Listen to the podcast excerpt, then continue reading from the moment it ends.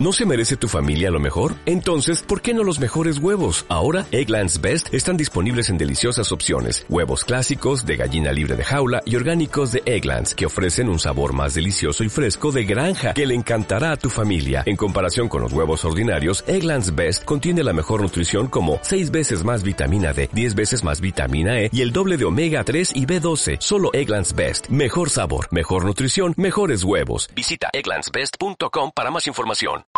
Las emociones solo duran seis segundos. Cuando le ponemos pensamiento a esa emoción, la emoción se convierte en sentimiento. Y a partir de ahí, en función de nuestro raciocinio, muchas veces basado en la experiencia, es cuando decidimos cómo nos movemos. La teoría es igual de válida para analizar el resultado del derby, el empate de España ante Alemania en el Mundial, la llegada de un cayuco al hierro con 162 inmigrantes a bordo o esa rara solidaridad que tenemos con Ucrania. Ellos se mueren de frío este invierno por no tener electricidad mientras nosotros seguimos el ejemplo de Vigo y llenamos las calles de luces para celebrar por todo lo alto la Navidad. Son las 7. De la noche al día, Miguel Ángel Dasguani.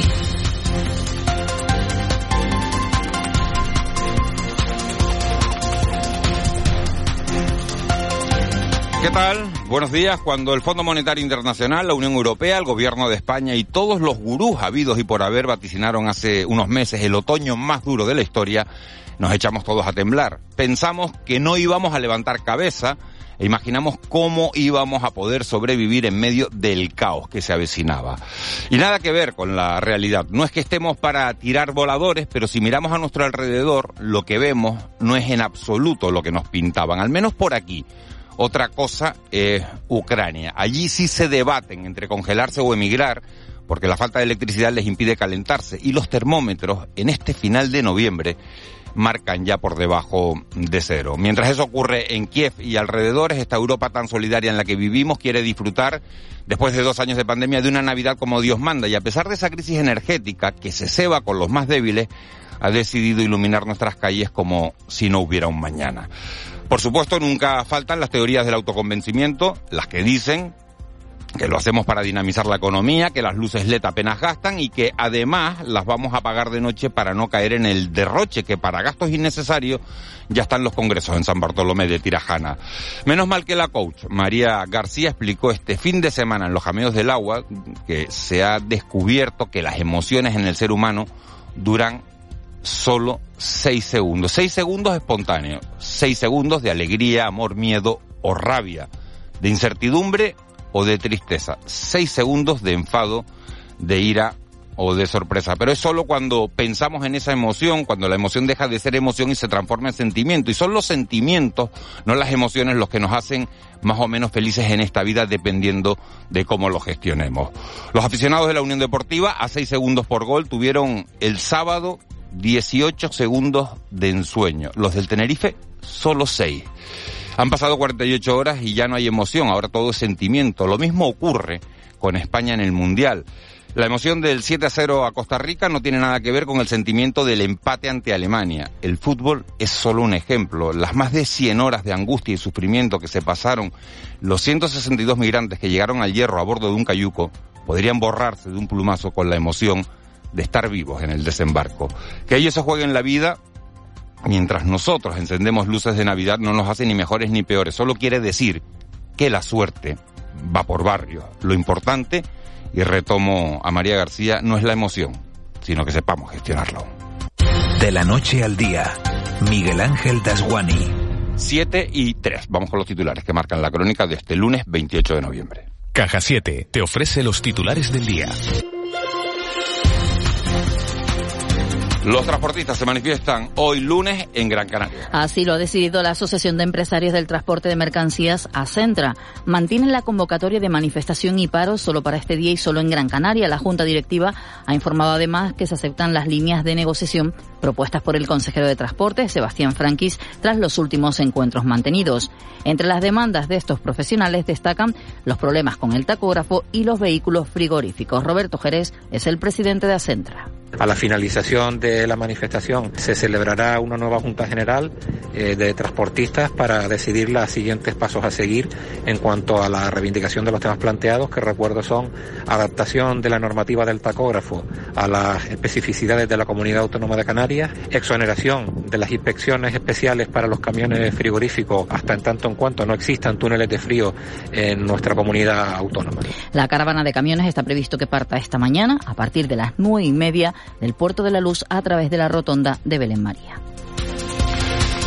Y una persona muere en más palomas en el incendio de una vivienda. Ha fallecido este domingo en el incendio una vivienda situada en el edificio de la avenida de Tejeda en el municipio de San Bartolomé de Tirajana. Durante las tareas de extinción, efectivos del Servicio de Bomberos y Salvamento localizaron el cuerpo de la víctima en el interior del inmueble. El personal del Servicio de Urgencias Canario confirmó el fallecimiento de la persona debido a la gravedad de las heridas que presentaba. Vamos con más asuntos porque siguen las reacciones a la fiesta de lujo para funcionarios celebrada en el sur de Gran Canaria. La secretaria de Organización del PSOE Canario, Nira Fierro, ha lamentado los gastos relacionados con ese evento que recordamos supuso un coste de medio millón de euros a las arcas públicas. Creo que este tipo de acontecimientos nos recuerdan a épocas pasadas de la política. Los excesos tienen que estar absolutamente fuera del plano de la gestión pública. Las fiestas de cada uno se las paga cada uno y por lo tanto no tengo nada más que añadir. Reacciones también del presidente del Cabildo de Gran Canaria, Antonio Morales, considera que hay que ser riguroso en el uso del dinero público. Yo creo que hay que hacer un uso exquisito de los recursos públicos. Eso es el primer mandato para una institución pública, para un cargo público. Y luego, ante situaciones como las que se producen, están por una parte la responsabilidad política que se debe dirimir en el marco de las instituciones y por lo tanto ser exigente en el cumplimiento de todas esas responsabilidades y luego si trasciende, si va más allá y, adquiere una dimensión eh, más que tiene que ver con el ámbito de la justicia, de los tribunales, bueno, serán los tribunales los que busquen, ¿no?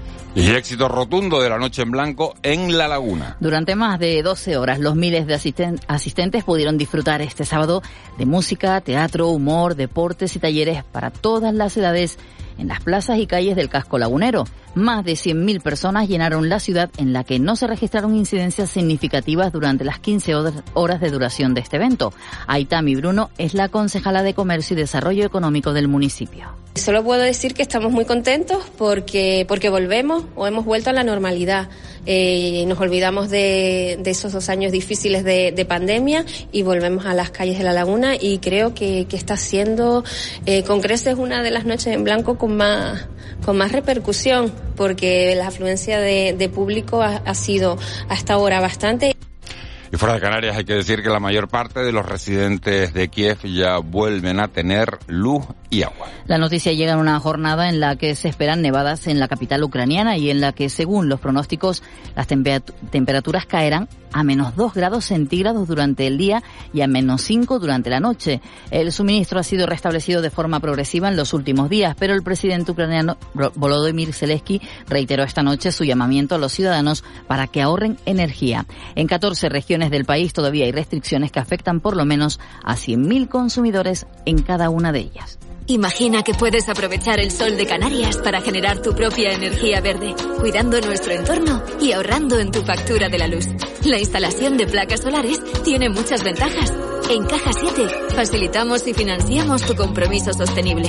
Consulta condiciones en cajasiete.com barra autoconsumo. 7 y 8 minutos de la mañana, desde el lunes 28 de noviembre, vamos ya con la actualidad del mundo del deporte. Todas las miradas pasan por ese empate de España con Alemania ayer. España tiene varias opciones, muchas opciones de, pasar a los octavos de final. Fíjense, los de Luis Enrique serán primeros si ganan a Japón. El partido es el jueves a las 7 de la tarde. Primero si ganan a Japón. Si empatan, pasan, pero bueno, podrían ser segundos dependiendo de, del resultado del otro partido.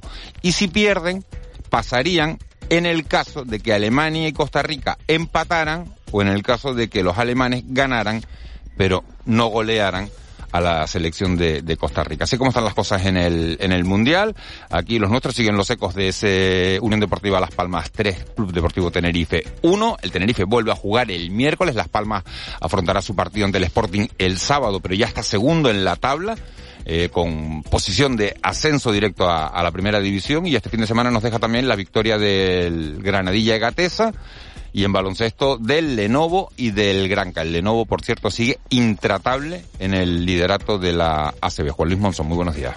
Hola, ¿qué tal Miguel Ángel? Buenos días. La selección española de fútbol igualó 1-1 con Alemania y llegará a la última jornada de la fase de grupo dependiendo de sí misma para clasificarse a los octavos de final del Mundial de Qatar. El tinerfeño Pedri disputó los 90 minutos eh, mientras que el gran canario Jeremy Pino sigue sin debutar. El resto de la jornada dominical vino así. Costa Rica ganaba 1-0 a Japón, Marruecos se imponía 2-0 a Bélgica y Croacia goleaba 4-1 a Canadá.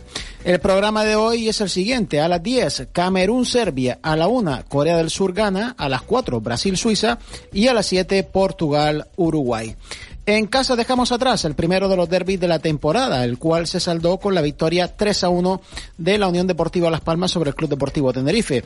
Este triunfo permite a los amarillos volver a entrar en zona de ascenso directo a Primera División.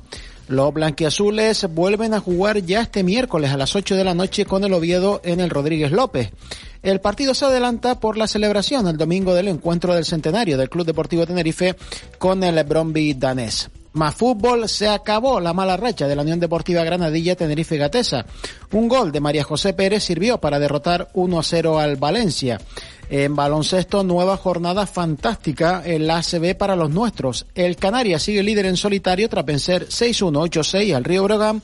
Y el Gran Canaria sigue cuarto tras ganar 9-9, 8-8 al Manresa. Además, la selección femenina se ha clasificado para el europeo del próximo año tras ganar a Hungría 7766. Con la roja, cuatro Canarias. Leti Romero, Maite Casorla, Leonor Rodríguez y Asto Endur.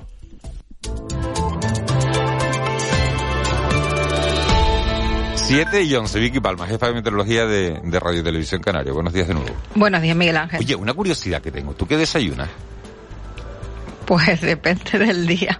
Depende del día, sí. Es que le pregunté a, a, a Edgar Cedrés el otro día, le pregunté si se tomaba un café, ¿no? Para estar despierto hasta ahora, y me dice que no, que tomaba leche con gofio. Y ahora me ha entrado la curiosidad por saber qué desayunabas tú. No, yo, yo tomo café a primera hora, eso sí. Sí.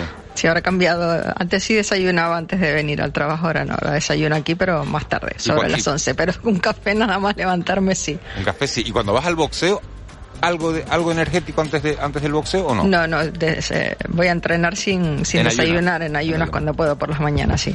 Bueno, qué cosas. Y así, bueno, si aún así aciertas con el tiempo, nosotros encantados. bueno, aciertas, no, que me, ha- me ha parecido un, un tema faltón esto de acertar, la previsión. ¿Qué previsión tiene? Que, que muchos cálculos hay que hacer para, para, para poder preverlo. Bueno, de momento tenemos algunas nubes, pero poco importantes en general. Hoy vamos a tener otro día pues soleado en la mayor parte del archipiélago, quedará alguna nube pero poco importante, sin ningún tipo de consecuencia. Seguiremos pasando calor, vamos a despedir al menos hoy el día con temperaturas cálidas, la máxima puede estar como ayer en torno a unos 28 o 29 grados. Tenemos viento alisio, moderado, hay intervalos puntualmente fuertes en las zonas habituales, el sureste y noroeste en las islas de mayor relieve, algunas zonas de Lanzarote y de Fuerteventura. Ese viento se va a mantener intenso y será incluso más intenso que ahora en muchas zonas a mediodía en las primeras horas de la tarde y hay mal estado del mar, especialmente en las costas abiertas al norte y series de olas que hoy van a superar los 3 metros de altura. Empezamos la semana con sol, parece que noviembre pues se va a despedir de momento con, con tiempo seco, a lo mejor nos da alguna sorpresa de alguna gota ya el miércoles. Y, bueno, la expectativa de lo que pueda pasar a partir del jueves, porque parece que a partir del jueves, los primeros cinco días del mes de diciembre, pues podría haber bastante inestabilidad, podríamos tener algo de lluvia al menos en, en el norte de las islas. Bueno, pues estaremos pendientes porque no- nos hace falta un poquito ese agua, ¿no, Vicky? Sí, sí hace falta, hace falta el agua porque bueno, habíamos venido un mes de septiembre en que cayó muchísima agua, pero después de eso prácticamente no ha llovido ni octubre ni lo que llamamos de, de noviembre. De hecho, pues hemos tenido unas temperaturas también en noviembre nada apropiadas para esta época del año y parece que puede haber un cambio de tendencia al menos los cinco primeros días del mes de diciembre. Lo iremos confirmando esta semana. Eh, Vicky, antes estábamos hablando de si hoy se cumplen, eh, hoy se cumple el aniversario de- del Delta, Delta, ¿no? sí. Sí, Sí, sí, ¿Te sí, hoy es tú? Sí, 28 lo de noviembre, sí, sí. sí. Esas fechas las tienes marcadas en el calendario, en rojo, ¿no? Sí, 28-29 de noviembre y además porque Delta fue en el 2005 y después en el 2010 también tu- tuvimos un, un episodio de, de viento importante, eh, justo a los cinco años, coincidiendo también en, en las mismas fechas, también con, con bastante viento, no como Delta, pero sí un temporal bastante destacable. Eso es muy llamativo. Nosotros los grandes temporales pues suelen ser octubre, noviembre, alguna ha caído también en diciembre y bueno, lo que hemos tenido este año es, tiempo de verano pues fuera de su época. Recuerdo, eh, fíjate, eh, llevaba 28 días yo de, de, de jefe informativo de la tele Canaria y me cayó el Delta. Sí, además cayó, cayó igual que... Ahí fue cuando te conocí, es que es verdad que hoy hace, es verdad, hace, hace... Y cayó igual porque es lunes. Años, sí, sí, sí. Exacto, un lunes 28 de noviembre, lunes y, y la madrugada de, del martes que, bueno, con, con esas rachas de viento en muchos casos pues históricas, aunque no se batieron en todas las estaciones eh, esos récords de viento, también algunas precipitaciones, pero lo más destacado el viento y las consecuencias de Delta. la caída del dedo de Dios que estábamos hablando antes. Efectivamente. En, en Gran Canaria. Vicky Palma, eh, muchas gracias buen día. Adiós, buenos Buena días. semana. Igualmente, buenos días. Siete, siete y cuarto. Laura, Laura Otero, 112, muy buenos días. Hola, buenos días. Laura, ¿cómo han transcurrido las últimas horas? Bien, pues en principio con normalidad, salvo por un atropello grave que se producía a última hora de ayer en Las Palmas de Gran Canaria, en la zona de la urbanización San Sofé. Un joven de unos 19 años era atropellado por un vehículo, sufrió un traumatismo craneal de carácter grave, como decía, y tuvo que ser trasladado en una ambulancia medicalizada al Hospital de Gran Canaria, Doctor Negrin. Salvo por este incidente, en principio el resto de las islas no han registrado esta noche incidentes importantes. Laura, muchas gracias. Buena semana. Igualmente para todos, un saludo. Un saludo. Siete y cuarto. El Contrapunto. Ángeles Arencibia y Juan Manuel Betencur.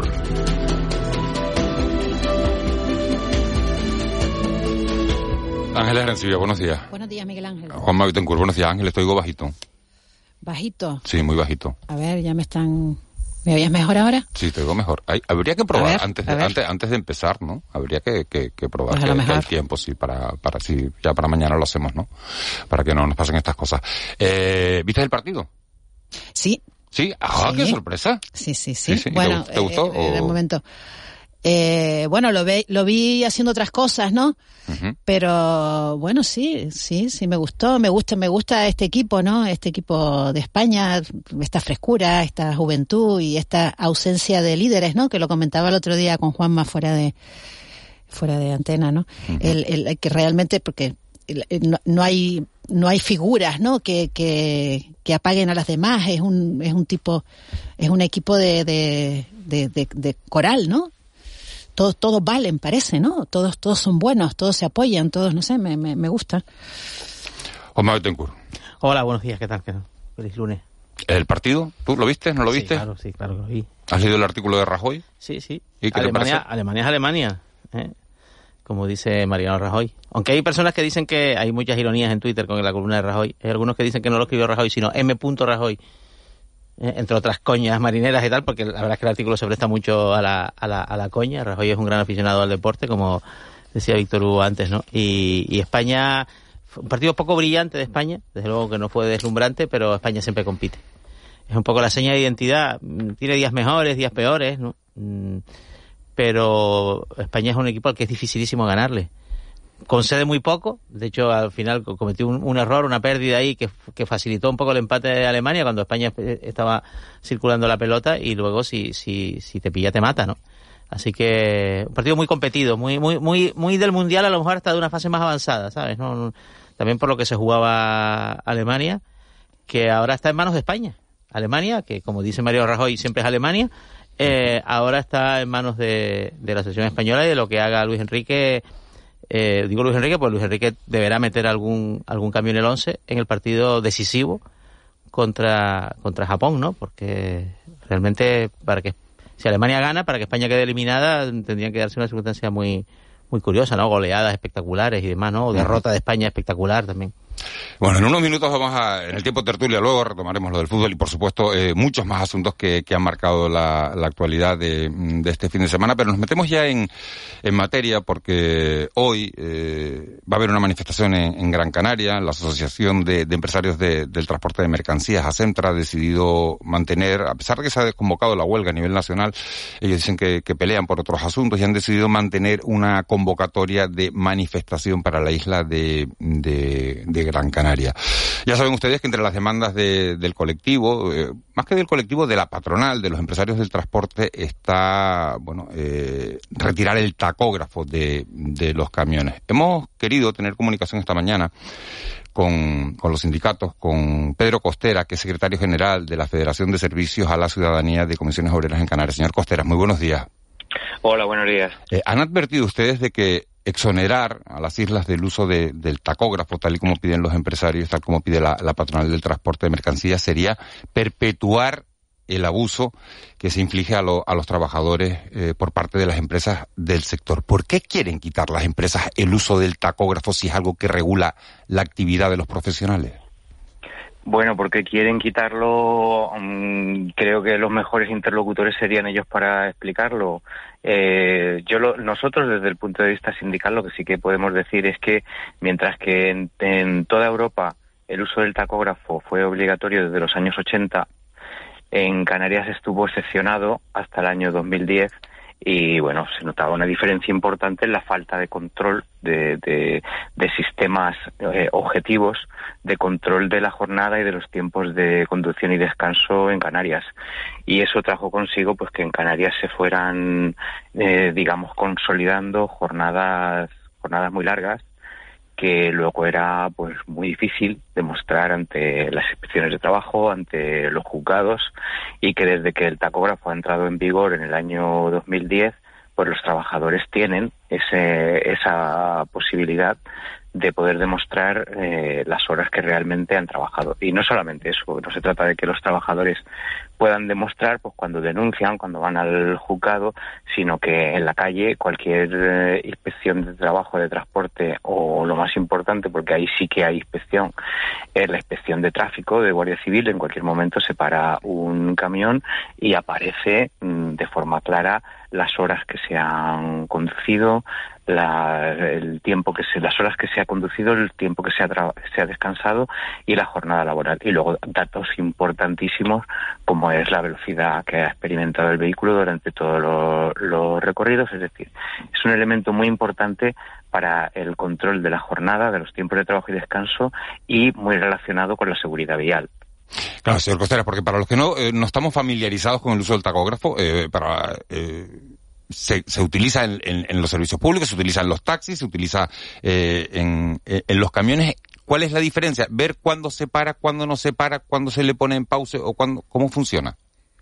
Bueno, el, el, tacógrafo es un dispositivo que va integrado en el, en el vehículo y los conductores de Canarias conocen el tacógrafo, aunque no era obligatorio su uso, pero lo conocen desde hace muchos años, porque eh, antes de que fuera obligatorio el uso del tacógrafo en Canarias era obligatorio el uso del limitador de velocidad y el limitador de velocidad funcionaba a través del tacógrafo, con lo que los conductores están muy habituados a, a a su uso. Y el tacógrafo eh, recibe absolutamente, recibe una cantidad enorme de, de, de datos sobre el lugar donde empieza el conductor a, a, a conducir, donde empieza su, su, jornada, si el conductor realiza otros trabajos que no son la, la conducción, también hay un modo para que recoja uh -huh. eso, esos tiempos, tiempos de conducción, tiempos de trabajo, tiempos de, de jornada y además se almacenan durante, durante tiempo, con lo cual cuando se produce una inspección se puede ver si se, ha, si se está cumpliendo con todos esos parámetros en el momento de la inspección y bastantes días eh, atrás. De hecho, en muchos casos se requieren eh, datos de 60 días atrás. Entonces, cuando se dice hoy que, el sector del transporte va a la huelga, eh, es en realidad eh, es un cierre patronal, no es una huelga de los trabajadores. Claro, esto sí que me gustaría dejarlo claro porque no hay ninguna, no hay ningún preaviso de huelga de ninguna organización legitimada para realizarlo que cubra a, a, los trabajadores. Entonces, se trata de, porque los trabajadores no hemos convocado huelga. Eh, no sería descartable que una situación así se produjera en el futuro inmediato, porque eh, hay que tener en cuenta que el convenio colectivo del transporte de mercancías de la provincia de Las Palmas está bloqueado por la patronal desde el año 2007 y eh, en el 2022 se han realizado reuniones de convenio colectivo. La última fue el 1 de julio. Se han pedido se han pedido reiteradamente a la patronal que se siente a negociar y estamos esperando desde desde julio. Eh, pero la, no hay ninguna huelga convocada, es un paro patronal. Entonces, pues son los empresarios los que deciden si paran o, no paran. Y lo que sí quiero dejar claro es que eh, ningún trabajador, si, se, si no se lo mm, ordena su empresario de forma fehaciente, ningún eh, trabajador eh, de forma espontánea y personal, pues tiene hoy la, la, cobertura legal para poder declararse en huelga, porque no hay ninguna huelga convocada, es un paro patronal. Eh, buenos días, eh, señor Costeras. El, consejero responsable de este asunto, el señor Franqui, ha dicho que supedita cualquier acuerdo, cualquier medida a este respecto a un acuerdo entre eh, patronal y sindicatos para la retirada del tacógrafo. ¿Es posible el acuerdo por, por parte de ustedes? ¿Ustedes aceptarían la retirada del tacógrafo en alguna circunstancia? Mm, vamos a ver, mm, yo de nosotros eh, desde el punto de vista eh, sindical eh, no tenemos constancia de más constancia de, esto que se está comentando que la que recibimos por los medios de comunicación. Es decir, no hemos recibido ninguna comunicación por parte del Gobierno de Canarias para convocarnos a ninguna mesa a discutir o a negociar ninguna cosa relacionada con el tacógrafo. Nosotros si nos convocan, pues lógicamente, claro, es que forma parte de nuestro ADN eh, mm, hablar, eh, negociar, por supuesto que lo haremos, pero lo que sí que quiero recordar es que ya los empresarios eh, el año pasado, en el verano del año pasado, solicitaron la retirada del tacógrafo en, en, Canarias. Esto se vio en la mesa del transporte, donde estamos, donde están los empresarios del transporte, donde están eh, las administraciones, los cabildos, el gobierno y los sindicatos y esto se cerró con una decisión de que, de que no, no, no se solicitaba desde Canarias la retirada del tacógrafo. Hubo una mesa de trabajo que concluyó justamente ahora hace un año, en noviembre de, del, del 21, donde bueno pues los empresarios de, del transporte en solitario insistían en la retirada del tacógrafo y el resto de eh, no fue una no, no, no, no encontraron consenso y bueno, lo que nosotros pensamos también es que los debates, si el debate este se cerró el año pasado, no entendemos por qué reabrirlo nuevamente, pero si nos llaman a, negociar, pues por supuesto que, que, acudiremos, pero nuestra posición sigue siendo la misma porque no se trata de una cuestión profesional, sino que se trata de un conflicto laboral muy complejo en el que los empresarios le están pidiendo al gobierno que tome una medida parcial a favor de los empresarios y en contra de los trabajadores, y es una medida también muy delicada desde el punto de vista de la seguridad vial.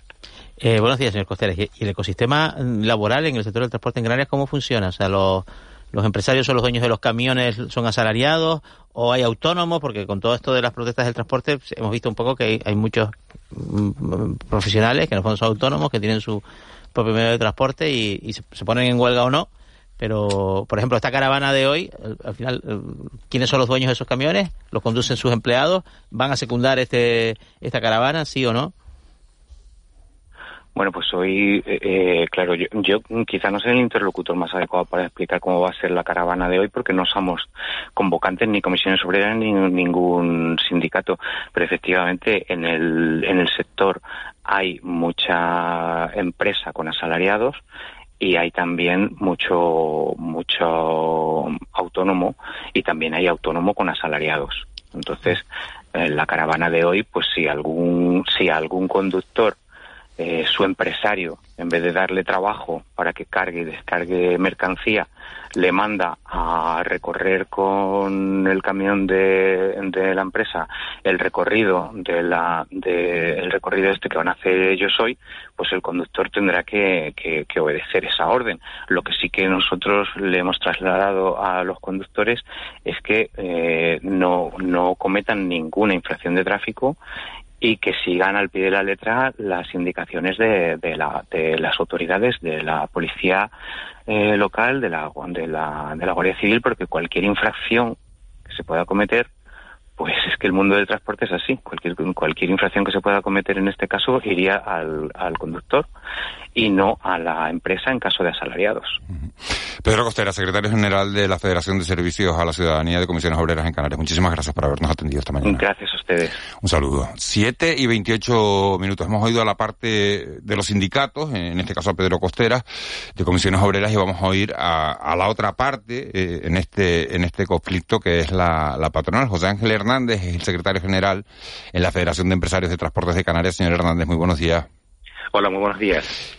Eh, ¿Por qué quieren ustedes quitar el, el tacógrafo? Que parece que, que es el, ¿no? el, el, eje de toda esta, de toda esta polémica. Eh, los trabajadores dicen que, que, es una manera de, bueno, pues de, abuso, ¿no? El, quitarlo, que puede llevar, que puede llevar a, a jornadas abusivas. Eh, ustedes dicen que no. ¿Por qué quieren quitarlo? Mm, bueno, yo me gustaría comenzar primero aclarando nuestra postura, que por lo que veo no la hemos sabido explicar suficientemente bien. Nosotros no estamos pidiendo quitar el tacógrafo, estamos pidiendo adaptarlo a las particularidades de Canarias. Y lo primero que ponemos encima de la mesa es que la petición que estamos haciendo para nada afecta ni a los derechos laborales de los trabajadores, porque no, mm, no les menoscaba el control de su jornada y de sus tiempos de trabajo, y tampoco afecta a la seguridad vial. Es decir, el tacógrafo tiene dos partes. Es un, elemento de control donde el conductor pone una tarjeta digital al comienzo de su jornada y la quita cuando finalice su jornada. Y esa tarjeta digital va grabando absolutamente todos los movimientos que hace a lo largo del día. El problema que tenemos nosotros son las exigencias administrativas de utilización de esa tarjeta, de utilización de ese elemento de control en medio de la jornada.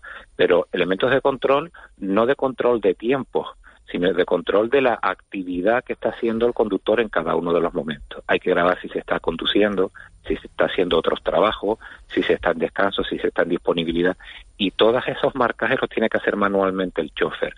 En cualquier error, bien del conductor o de planificación por parte de la empresa o por circunstancias del tráfico, conlleva una denuncia. Por ejemplo, en Canarias no existe ni una sola área de descanso. Por lo tanto, cuando el tacógrafo obliga a marcar determinados tiempos de, de otras actividades, no hay donde realizarlas. Y por lo tanto se suelen dar circunstancias donde luego las autoridades levantan expedientes sancionadores. Pero esto no tiene nada que ver con que se controle o se deje de controlar la jornada, que en ese sentido nosotros no estamos haciendo ninguna propuesta de retirada. Eh, ¿Creen ustedes que es una cuestión de, picaresca o que falta como o, que faltan áreas de descanso, por ejemplo, y, es imposible eh, marcar eh, la actividad de cada de cada conductor? A ver, faltan infraestructuras y sobre todo hay una parte eh, que es una base de partida muy importante. Eh, cuando la Unión Europea crea el tacógrafo a nivel de toda Europa, establece una exención para todos los territorios archipelágicos de menos de 2.300 kilómetros cuadrados de superficie. Y esa exención se pone en la norma porque el diseño de la herramienta está hecho para los grandes recorridos de transporte internacional, pero viendo precisamente que en los lugares pequeños hay dificultades que no se amoldan a este sistema. Bueno, nosotros, como digo, no estamos pidiendo que se retire el tacógrafo y que se quite, con lo cual entenderíamos que los trabajadores y los sindicatos pudieran tener mm, un temor en cuanto a falta de cobertura de sus controles laborales. Esa no es nuestra propuesta. Nuestra propuesta es que se quede simplemente como un elemento de control de horario laboral, pero que no se esté controlando todas y cada una de las fases de actividad que va realizando un conductor a lo largo del día, porque eso lo único que lo único que deriva son infinitos expedientes sancionadores que no afectan al control de la jornada ni afectan al control de la seguridad vial, pero como se infringen normas administrativas, pues dan lugar a eso. Y hay una parte muy importante. Normalmente un conductor en territorio continental, cuando es un servicio de largo recorrido, manipula, digo, maneja el tacógrafo al inicio de su jornada, cuando para a, a comer a mediados de jornada y al finalizar. Aquí los conductores están manejando el tacógrafo a cada rato porque los recorridos son muy cortos y por lo tanto la reiteración de la necesidad de estar grabando tipos de actividad pues se multiplica enormemente. Señor Hernández, buenos días. Mm, buenos días. Y las conversaciones para resolver esta cuestión, que tampoco parece que sea tan difícil, ¿no? Encontrar un poco el uso específico del tacógrafo para las circunstancias de las islas, que en fin pasa con muchos aspectos en los cuales eh, la especificidad es una palabra bueno, que hasta hemos anunciado, aprendido a pronunciarla correctamente. Eh, ¿Cómo van esas conversaciones? Bueno, eh, En el año 2015 se produjo una adaptación, la primera adaptación de la norma del tacógrafo a las especificidades de las islas, concretamente de Canarias y de Baleares, por parte del Ministerio de Transporte, con lo cual eh, ese camino, esa puerta ya se ha abierto y ya se ha avanzado en ella. Lo que sucede es que esa adaptación que se hizo en 2015 fue insuficiente y lo que se está planteando ahora es avanzar. De hecho, en noviembre del año 2021, el Ministerio de Transporte sacó una modificación del reglamento del tacógrafo, donde, por ejemplo, las hormigoneras y los camiones que transportan maquinaria de obra pública quedaron exentos del tacógrafo en todo el territorio nacional, incluyendo Canarias, y han ido incorporando exenciones en determinados tipos de actividad del transporte. Eh, es cierto que históricamente, y hablo de, hace pues 10 años, la petición del sector empresarial era que se quitara el tacógrafo totalmente, es decir, que se fuera al extremo que marca la directiva europea, donde Canarias y Baleares estarían exentos total del tacógrafo. Pero de un tiempo a esta parte la propuesta empresarial se ha moderado y ahora mismo estamos en la que acabo de explicar, es decir, que se mantenga el tacógrafo como un reloj de fichaje de control de jornada laboral para no afectar derechos de los trabajadores y regularizar. La petición que le estamos haciendo al gobierno de Canarias precisamente es que se posicione ante Madrid para iniciar las negociaciones en avanzar en el reconocimiento de las especificidades de los archipiélagos, circunstancia que además eh, la comunidad de las Islas Baleares está trabajando en la misma línea. Eh, buenos días, eh, señor Hernández. Eh, no he entendido muy bien eh, una explicación que acaba usted de hacer respecto a, las sanciones, ¿no? El que el tacógrafo te obliga a, a, descansar y que tienes que tener un área de descanso, pero si las distancias aquí son, son más cortas, pues no habrá que descansar tanto, ¿no? Eh, sí, pero ese es el problema, es que la, normativa es, es una normativa europea y por lo tanto hay partes de esa norma que tenemos que cumplir, aunque no tengamos las infraestructuras adecuadas para ello. Eh, nos pasa lo mismo que con otra de las reivindicaciones que motivan las movilizaciones de hoy, que es la relacionada con los camiones de frío. La normativa general, nacional, impone unas nuevas revisiones en una instalación que se llama túnel de frío para los camiones frigoríficos, de las cuales en Canarias no hay pero aunque no hay, se nos exigen que pasemos las inspecciones. Entonces, bueno, se dan algunas circunstancias que nosotros entendemos que cuando se negocian estas normas, bien a nivel del Estado o a nivel europeo, pues no se piensa en los archipiélagos y por lo tanto luego nos vemos en la imposibilidad de cumplir unas normas generales que no se adaptan a nuestra realidad. ¿En qué medida afectará la manifestación de hoy a, a los ciudadanos? Bueno, eh, yo quiero aclarar que el objetivo de la manifestación no es para nada eh, bloquear la ciudad ni armar ningún tipo de, de problema general. Es un acto simplemente para visibilizar el, el, estado de malestar del sector, reclamar mm, actuación por parte de las administraciones. Llevamos muchísimo tiempo con estos temas encima de la mesa y no terminan de cerrarse y por lo tanto, pues bueno, tiene un recorrido muy marcado en un tiempo que es en un horario de mañana y además el recorrido de la caravana va en todo momento por vías que tienen dos o más carriles de circulación, con lo cual los camiones irán por el carril derecho con la intención marcada de no bloquear el resto de la circulación. Señor Hernández, ¿y la, la concentración es solo en Gran Canaria? Sí, la manifestación es solamente en Gran Canaria. Se van a producir concentraciones, pero no manifestaciones en, otras islas han llegado noticias de que en el puerto de Santa Cruz de Tenerife habrá una concentración y parece ser que en Lanzarote también, pero lo que está organizado es una manifestación en Las Palmas de Gran Canaria.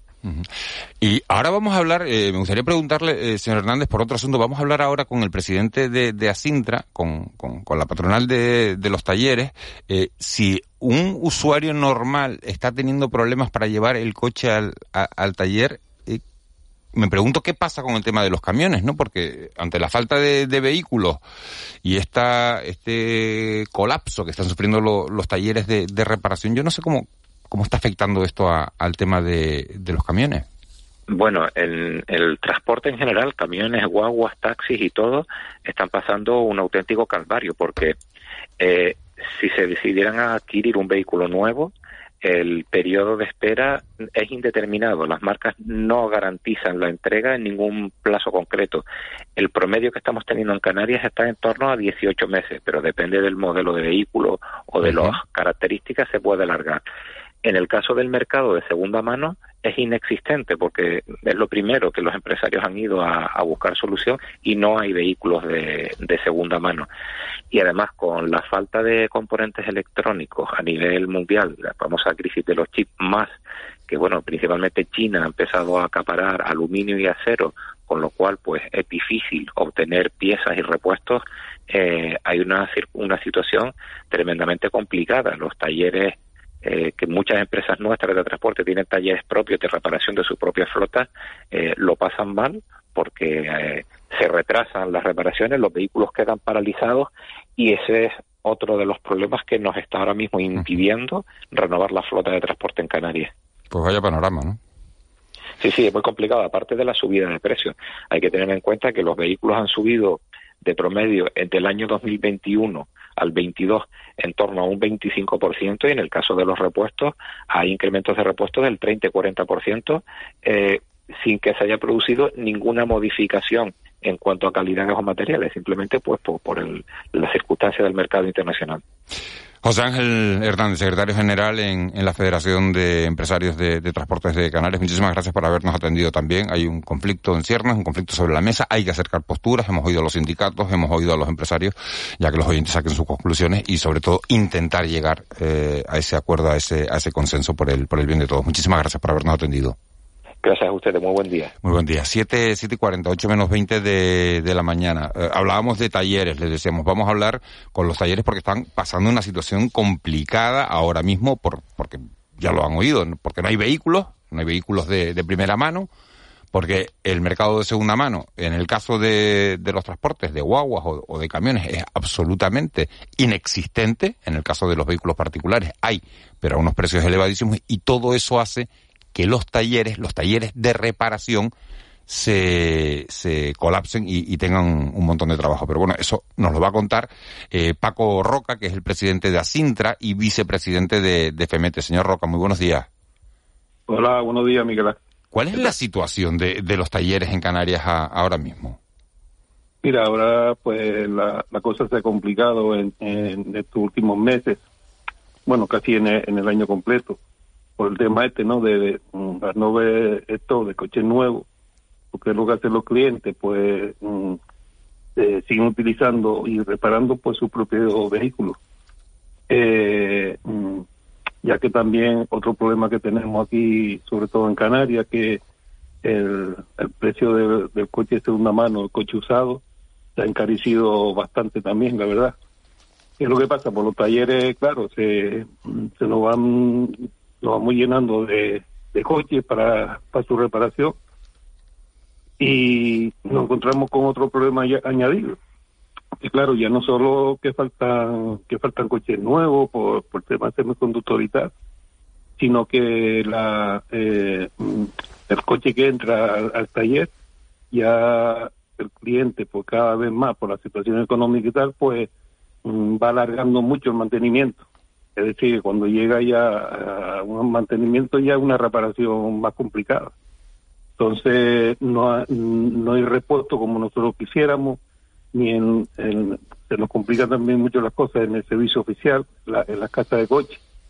Eh, sí, hombre, cositas el problema, el problema de ustedes, señor Roca, es que no, que no tienen repuestos. Que llevo yo a mi coche, que, que lo voy a arreglar, eh, lo revisan y dicen, oiga, usted tenía que haberlo traído hace seis meses, hace una, hace seis meses y, hace un año que no lo trae. Y entonces esto ya es más complicado, que, porque es lo que nos suelen decir a todos cuando llevamos el coche a reparar. No, esto era una cosita, pero es que ahora de una cosita salen tres. Y de estas tres, dos no se las puedo arreglar porque no tengo repuesto. ¿Eso es lo que está pasando? Claro, e, e, e, efectivamente, eso mismo es lo que nos está pasando ahora. Una cosa que se, se, se, puede, se puede reparar rápido y barato, se complica pues tres o cuatro veces más. Y para nosotros es muy, muy complicado el tema este, claro. Yo les voy a dar un teléfono a los oyentes que saben que lo tienen, el 616-486-754, 616-486-754, por si quieren aprovechar para trasladarle a, Paco Roca alguna, alguna, alguna pregunta. Señor Roca, eh, he leído también que no hay personal suficiente para trabajar en los talleres. ¿Eso es verdad con, con la tasa de paro que tenemos? Es mucha, eh, mucha verdad y esto es un, un, problema ya no solo aquí en Canarias, sino a nivel nacional. Es, algo que se está eh, que se está trabajando con, con, con ¿cómo se llama? Con el, la, administración pública, con lo, los centros FP. Ahora mismo, eh, este jueves, eh, la asociación tenemos una, una entrevista con la, con la consejería y con directores de formación profesional a ver cómo, cómo podemos solucionar estos temas. Bueno, estamos llegando a un punto a, nivel de, de, a nivel nacional de, de contratar eh, su agencia que, que, traigan personal cualificado de, de Sudamérica Centroamérica. Pero ¿cómo es posible? ¿Cómo es posible eso, señor Roca? No sé, no sé, yo yo mismo, yo llevo muchos años en, ¿cómo se llama?, en la, la profesión y, y, esto esto que se está viendo ahora, vamos, eh, es impensable, de verdad. Cómo hay tanto paro y no, pero no sé, que no... En la hostelería dice que se, paga, se paga mal. En el sector, en un taller, un mecánico de un taller, ¿cuánto gana? ¿Gana tan mal como para no querer trabajar en un taller? No, para nada, para nada. Bueno, primero te, te primero te digo que mm, nosotros tenemos eh, un 100% eh, del personal que está eh, que está empleado fijo. Son fijos, ah, porque aquí si tú quieres trabajar, si tienes empeño y, y, y tienes ganas, vamos, te quedas fijo en una empresa, pero segurísimo. Ya te digo, un 85, un 100%. De, de, y la, lo, lo que se gana, pues más o menos bien para una persona con familia muy bien, pues, estamos hablando de un, de un sueldo normal de 1.300, 1.400 euros, un, un oficial. Señor Roca, buenos días. Eh, buenos días. Yo eh, quería eh, insistirle en una cosa. Eh, usted ha explicado que, que, bueno, que no hay coches nuevos, entonces los tiramos más, queremos eh, alargar la vida de nuestro coche antiguo y le damos más trabajo a los talleres, pero entonces teóricamente eso es bueno, ¿no? Que ustedes tengan más trabajo. Mira, te, comento. Eso también que me lo comento porque mm, muchas veces piensa el contra por los talleres se está haciendo oro, todo lo contrario. Muchas veces eh, la gran cantidad de los coches que tenemos aquí aparca, eh, aparcados, pues claro, no pueden caminar, no pueden salir para ningún sitio y tal, eh, por carretera, eh, lo tenemos ahí arrimado. Nos ganamos, eh, nosotros sí, ganamos dinero por el trabajo diario, por la, las revisiones, los mantenimientos mm, cotidianos que se van haciendo y tal. Pero cuando son reparaciones muy grandes, bueno, yo ahora mismo tengo aquí un coche que lleva 22 días por problemas de un turbo, no se consigue, está ahí parado.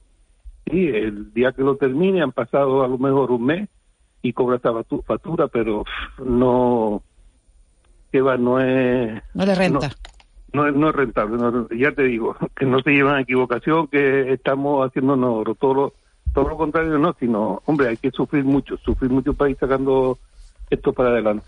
¿Y el coche eléctrico y, el híbrido, cómo, cómo lo están, bueno, cómo, cómo, cómo, qué, ocurre en los talleres con los coches eléctricos y los híbridos? ¿Hay suficiente eh, profesionales que los que los conozcan, hay material, hay estamos estamos en eso, esto lleva muy pocos años saliendo y tal. Lo que esto sí te puedo decir que hay mucha incertidumbre mm, por parte de, de la gente, de, los clientes y tal, en qué comprar, si uno combustión, uno eléctrico, o híbrido o, de gas, ¿sabes? Y entonces, pues claro, pues así todo, como como hay esa, eh, esa tal incertidumbre, pues la gente pues sigue aguantando más los coches que tenemos. Yo aquí, mira, desde aquí quiero dar una recomendación a, todo el usuario que de verdad no eh, hacer un mantenimiento eh, como debemos hacerlo con su, con su tiempo y su kilómetros y tal, se van a ahorrar mucho dinero y mucho, mucho disgusto, la verdad que sí. Sí, Roca, buenos días. Cuando uno piensa en talleres mecánicos, tiene como tres modelos de empresa, ¿no? Uno es el servicio técnico oficial, por decirlo de una manera, ¿no? El servicio postventa que tiene cualquier, bueno, cualquier marca de las que no hace falta citar ninguna. Segundo es la empresa un poco, por lo general, especializada, viene en motores, viene en eléctrica, viene en chapa y pintura, viene en revisión rápida, viene en lo que sea.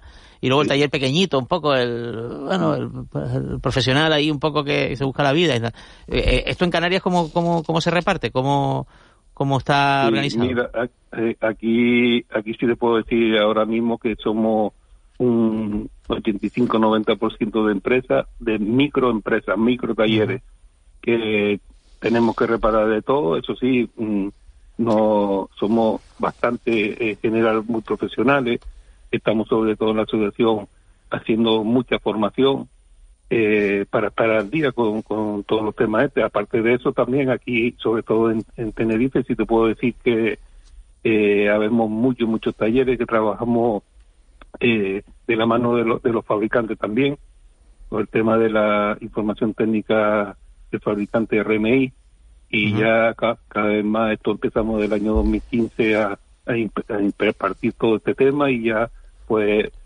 tenemos muchos, muchos talleres que ya hacemos casi lo mismo que, los, talleres de marca oficial. O sea, los talleres están certificados, o sea, no hay intrusismo ni ilegalidad a la hora de cuando se abre el capó de un coche y... Eh, ilegalidad siempre hay, intrusismo más todavía. También eh, desde Asintra pues estamos luchando para ello, con la ayuda de la, de la administración y demás. Y claro, aquí el problema que hubo que mm, cuando entró la pandemia eh, se quedaron mucha gente sin empleo y claro, pues todo el mundo va haciendo su cancamito y demás, cosa mala para nosotros, pues claro, es que eh, nosotros al hacer un trabajo pues tenemos que dar una cierta garantía y para dar garantía tienes que gastar dinero, como estar al día con todo, tener tu buen seguro, eh, ser muy profesional, tener tu buena formación. Eso cuesta, pero claro, es lo que lo que tratamos de, de hacerlo la mayoría de los talleres aquí en, en Canarias. Eh, eh, escuchándole, señor Roca, me quedo con la impresión de que esto es un asunto que en el fondo no tiene solución, o no tiene solución en Canarias. O sea, mientras no haya coches nuevos y no haya repuestos, esta situación se va a eternizar. ¿O hay alguna cosa que se pueda hacer desde aquí? A ver, todo esto eh, tarde o temprano terminará. Ahora mismo tenemos una burbuja con los temas de, de coches de segunda mano, están, vamos, muy, muy valorados, pero tarde o temprano terminará. El tema de, de los semiconductores, como decía al, señor anterior, la China está acaparando todos los materiales, pero ahora mismo tenemos los coreanos por ejemplo, la marca coreana aquí en Canarias no hay ningún problema. Tú vas a comprar un, coche coreano aquí y no tienes que esperar nada, sino a lo mejor una, un par de semanas nada más. Pues claro, tienen, ellos tienen una un gran potencial para el tema este de, los chips electrónicos. Pero yo te digo, esto al final te terminará, terminará, pero estaremos como antes, como hace muchos años, sí, oye, siempre habrá trabajo, si todo el mundo pues tendrá su cochito y tendrá que hacer su mantenimiento de más. Lo único de eso ahora, el problema que tenemos es la mayoría de, los talleres, que lo tenemos muy, muy entullados por el tema de, de, la falta de material eh, en muchas ocasiones. Eh, señor Roca, ¿en qué momento eh, hay que decir cambio de coche? O sea, ¿qué momento hay que decir, este es el momento de que cambiar de coche? Uf, es complicado.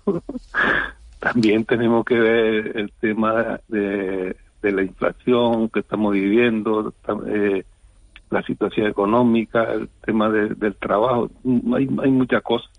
También tengo muchos clientes que me comentan, mira, pues será conveniente comprar un, coche, eh, yo voy a un concesionario, me compro un coche nuevo o me hago un renting. Claro, hay opiniones para todos como lo digo yo, lo mejor si quieres hacer un eh, hacer un renting un vehículo, siéntate con tu familia a una mesa una tarde, una noche y saquen cuenta y miran a ver si te, si te merece la pena.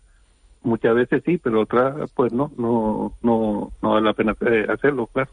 El señor Roca, eh, hace unos meses le, leí decir que, que, somos el único caso en Europa en el que algunas marcas de coches eh, se nos limita la información de los fabricantes a la hora de hacer una reparación. Eso sigue siendo así, algunas marcas que uno, que uno va a arreglar, creo que hablaba de BMW, de Renault. ¿Por qué ocurre, por qué ocurre esto y, y, y saber si sigue ocurriendo, no? Sí, te comento. Eh, una cosa que sí, aún nos quedan algunos escollos que, superar, pero sí te digo, la, eh, nosotros estamos trabajando como una piña a nivel regional con la asociación ANFAC. ANFAC es la Asociación de Fabricantes de Vehículos. Ya eh, no han solucionado hace varios meses el tema del grupo Volvaje, o las cuatro marcas de Volvaje. Eh, el mes pasado estuvimos... ¿Pero por qué no le daban la información? Mira, porque somos, a ver, somos el, la única región de Europa que, que tenemos una... Que no ¿cómo tiene IVA, que no tiene IVA. no, que no tenemos IVA. Vamos, el, el, el sistema eh, fiscal nuestro es diferente a toda, toda, toda Europa. Es increíble, pero es verdad. ¿sabes?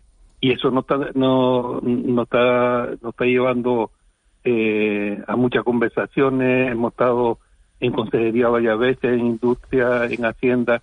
Hemos tocado, estoy esperando una reunión con el Ministerio de Hacienda también. Ya tuvimos una en el 2019. Ni ellos mismos los técnicos no sabían mm, qué solución darnos. Ya te digo, poco a poco, ahora, ya, eh, como te digo, el mes pasado se solucionó un problema gordo que teníamos con Renault, con la marca Renault, ya está esto solucionado. Nos queda alguna cosilla, lo estamos eh, arreglando poco a poco, está costando, costando mucho, mucho.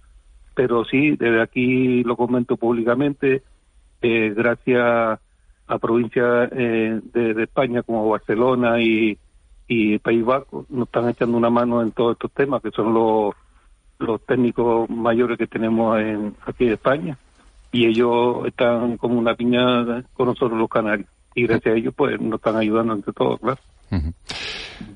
Eso es que, que al, al no tener al no tener IVA y no y sustituirlo por el, por el IGIC no estamos en un registro común y entonces al no aparecer en ese registro común pues no algunos talleres no no facilitan no la no está el, eh, en, en Bruselas está el- lo que llaman el VA europeo. El VA europeo es un eh, un registro de, de, la- de- de cualquier empresa europea donde tú pones un, tu número de y accedes a la información. de CIF y ya te, te dice no que ya tú tú perteneces ya al, al cómo se llama al registro del VA y nada tira para adelante. Que es lo que pasa nosotros eh, nosotros los canarios nunca hemos podido entrar por ahí. Entonces lo que estamos tratando es de hacer las cosas particularmente de tocarle la puerta a cada fabricante como Mercedes, BMW eh, y bueno, que te hagan, que te el favor y que te den la información Sí, señores, oigan, somos así, somos, es que claro, estamos hablando de más de 2.000 talleres en Canarias, que no somos pocos, ¿sabes? Y entonces sí, yo te digo, todos están pues colaborando, ha costado mucho, mucho, te estoy hablando de 7, 8 años llevamos en el, con el problema este, pero como le digo aquí a los talleres, tranquilo que poco a poco pues desatascando. tiraremos para adelante. Y sí, sí comentarte también un, un tema nuevo que hay ahora, bueno, ahora en, eh, a partir del 1 de agosto del, del año 2023, ya cada taller de la Comunidad Europea tiene que certificarse. Certificarse es que te dan una, ¿cómo se llama? Una, una homologación para tú poder reparar los sistemas de seguridad de los vehículos, co- cosa que ahora no podemos hacer los canarios. Oye, eso ya va a ser una, un decreto ley y ya por ahí sí puede, podemos entrar, to- eh, entrar todo. Y ya se está trabajando en el tema este también ya. Paco Roca, presidente de Asintra y vicepresidente de, de FEMETE, muchísimas gracias por habernos hecho una radiografía de cómo está el sector de, de los talleres y, y el mensaje, entiendo a, a todos los oyentes, a todos los que tenemos un vehículo, no dejar pasar las reparaciones más allá de lo, de lo que nos indican en el taller porque nos podemos encontrar con la desagradable sorpresa, no solo de que tarde, sino que además no tengan la pieza que necesitamos para, para repararlo. Francisco Paco Roca, muchísimas gracias por habernos atendido esta mañana. Gracias a ustedes. ¿eh? Venga, Buen día. hasta luego. 7, 7 y 56. Vamos con el sonido del día, con los sonidos del día que hoy es lunes. Ángeles Arencibi, vamos con el tuyo. ¿Qué has elegido? Mira, esto es un vídeo que me he encontrado en Twitter que lo retuitea José Vico, que tiene una, una especie de periódico de, para dar audiencia a las, a ONGs y tal, ¿no? Y bueno, vamos a escucharlo. Es la manifestación, una de las manifestaciones de este fin de semana eh, organizadas por Vox. Vamos a seguir recogiendo testimonios. ¿Cómo estás, amigo? De gente que está, ha venido hoy aquí a manifestarse en contra del gobierno de la ruina, de la miseria.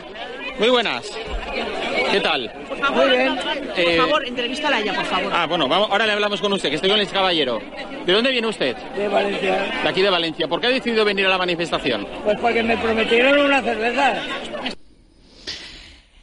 Porque le prometieron una cerveza. Bueno, hay un zafarrancho y un debate, una polémica en Twitter. Hay quien pone en duda que esto sea, que sea real, es decir, que este señor, el de la cerveza, fuera realmente un manifestante que fue a, a manifestarse porque le habían prometido una cerveza.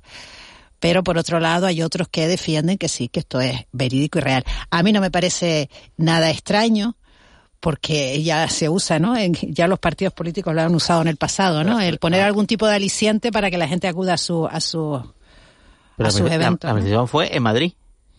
No, esto está Ah. hablando de una convocatoria Ah. que hubo en Valencia, Ah, vale, vale. que al parecer Ah, bueno, fueron O sea, que era una cuestión local, o sea, no... Sí, sí, sí, sí, que tantos fueron kilómetros con una caña tampoco... Vamos unas con- 25 personas. Vamos con el sonido de, de Juan Betancourt. A Luis Enrique ayer después del partido frente a Alemania, hablando de, bueno, de, de- de una coincidencia de fecha, pues dolorosa para él. Pero ha sido un- prefiero contestar en español para hablar de, de algo un poco más personal. Eh, ha sido para mí un día especial, sin ninguna duda, y para mi familia, pero hace mucho tiempo que nosotros pensamos en vivir esto con naturalidad y es evidente que no eh, tenemos eh, físicamente a nuestra hija, pero, pero la tenemos eh, presente cada día, nos acordamos mucho de ella, nos reímos y pensamos cómo actuaría en cada situación de muchas cosas que nos pasan y nada más, así funciona la vida, no solo son cosas bonitas y, tratar de buscar la felicidad, sino también saber gestionar estos momentos. Así funciona la vida. Ayer se cumplían, eh, ayer hubiera cumplido 13 años eh, Shana, la hija de, Luis Enrique Martínez, que falleció hace 5 cuando tenía 8 de un tumor cerebral eh, y que fue, bueno, pues su, su enfermedad fue lo que motivó que Luis Enrique dejara la selección y luego regresó. Creo que un, un gesto de, de- humanidad en esa coincidencia por parte del, seleccionador español y, y líder indiscutible de esta selección. No, es, es, es- es admirable, ¿no? Que este hombre pues siga adelante, ¿no? Siga adelante con esa pena, ¿no? De la que habla, pero que hayas remontado es admirable. ¿no? Esa, esa enorme